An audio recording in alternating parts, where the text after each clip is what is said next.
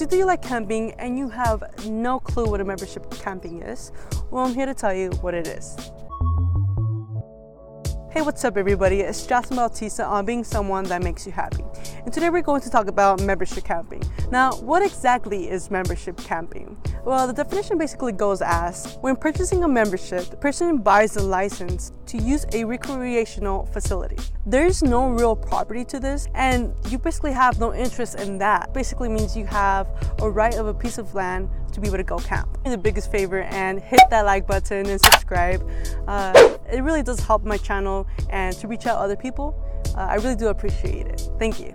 Of course, with that being said, the original owner, they cannot rent or lend his or her membership to someone else but you can sell the contract. So please be careful with uh, this membership uh, camping. You don't want to get in trouble by uh, lending your friend this piece of property uh, because you did sign a contract and you're the one in charge of that.